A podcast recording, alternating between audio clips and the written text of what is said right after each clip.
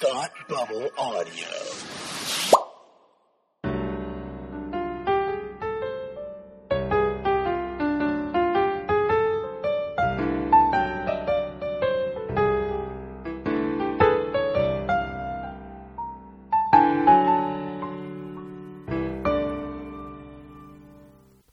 Hi, and welcome to Read Up, the podcast where we talk about books intellectually and stuff. Today's book is Dracula by Bram Stoker.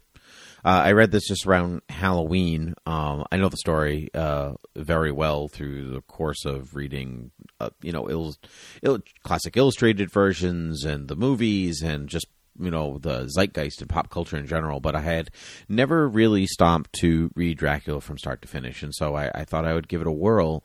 Um, and it turns out I knew the story so well that I found the book a little bit of a drag um, because nothing in it surprised me because apparently I did know the whole thing. So, but that's okay. But on its own merits, uh, Dracula is an incredibly interesting piece of literature um, because it, its main figure is barely in the book. He's barely there. You know, it's an epistolatory novel, which means that it's it's all written in letters and diaries and all that kind of in journals and all that fun stuff.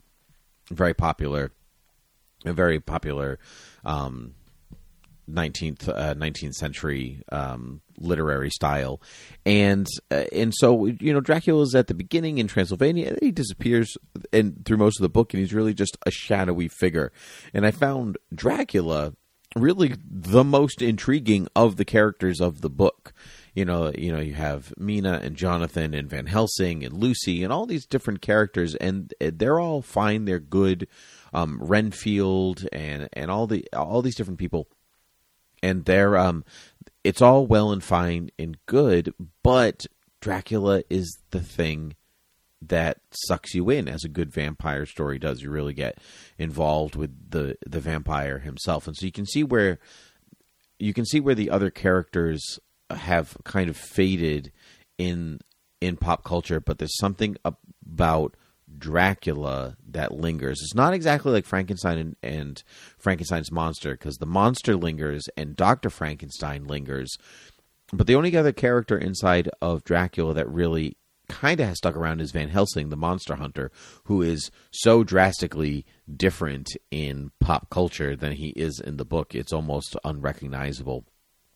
Um, but I do recommend Dracula if you are interested in classic literature and why it's important. You know, this it's so evident in this book that um, like Stoker like isn't—is Irish and just wants people to um, be down with Catholicism, and he just smacks around the Anglican Church like you wouldn't like you wouldn't believe. Are certain points like some characters are really like, oh, maybe I should look into this, you know, because the crucifix works, but mine doesn't, and so it, it's it's funny that way uh, how novels can be so of their time.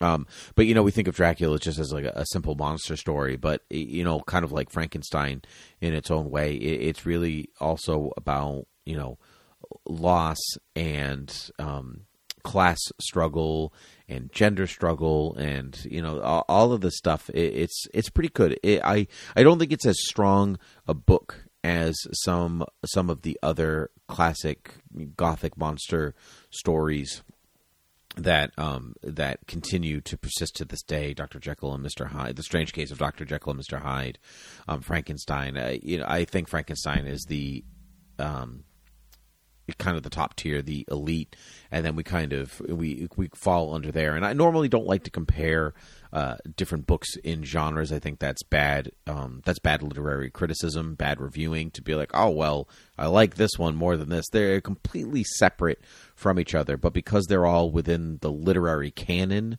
um, sometimes that comparison is okay. So.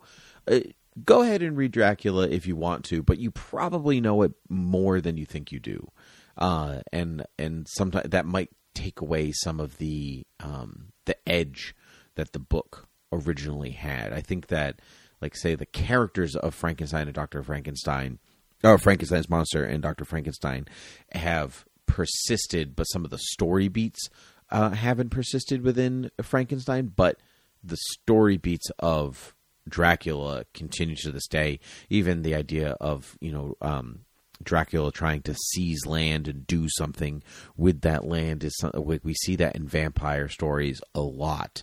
Um, because vampires um, are really about you know it's not just the monster in the night but it's really about where um,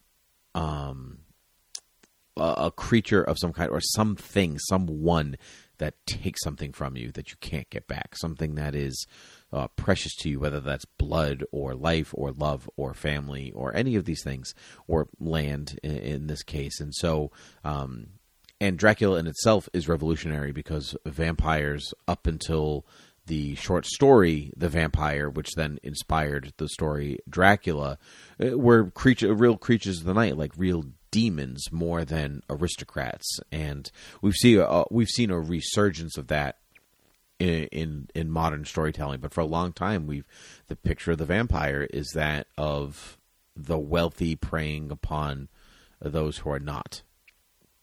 And so and and and sometimes that's spiritual wealth um, financial wealth you know um, familial wealth there's a there's a lot there's a lot to that so Drac there's there's a lot of meat on the bones to pull apart in Dracula which I appreciate but um but I was not as surprised by its storytelling as I wanted to be but that's okay can't win them all you have been listening to Read Up, the podcast where we talk about books intellectually and stuff.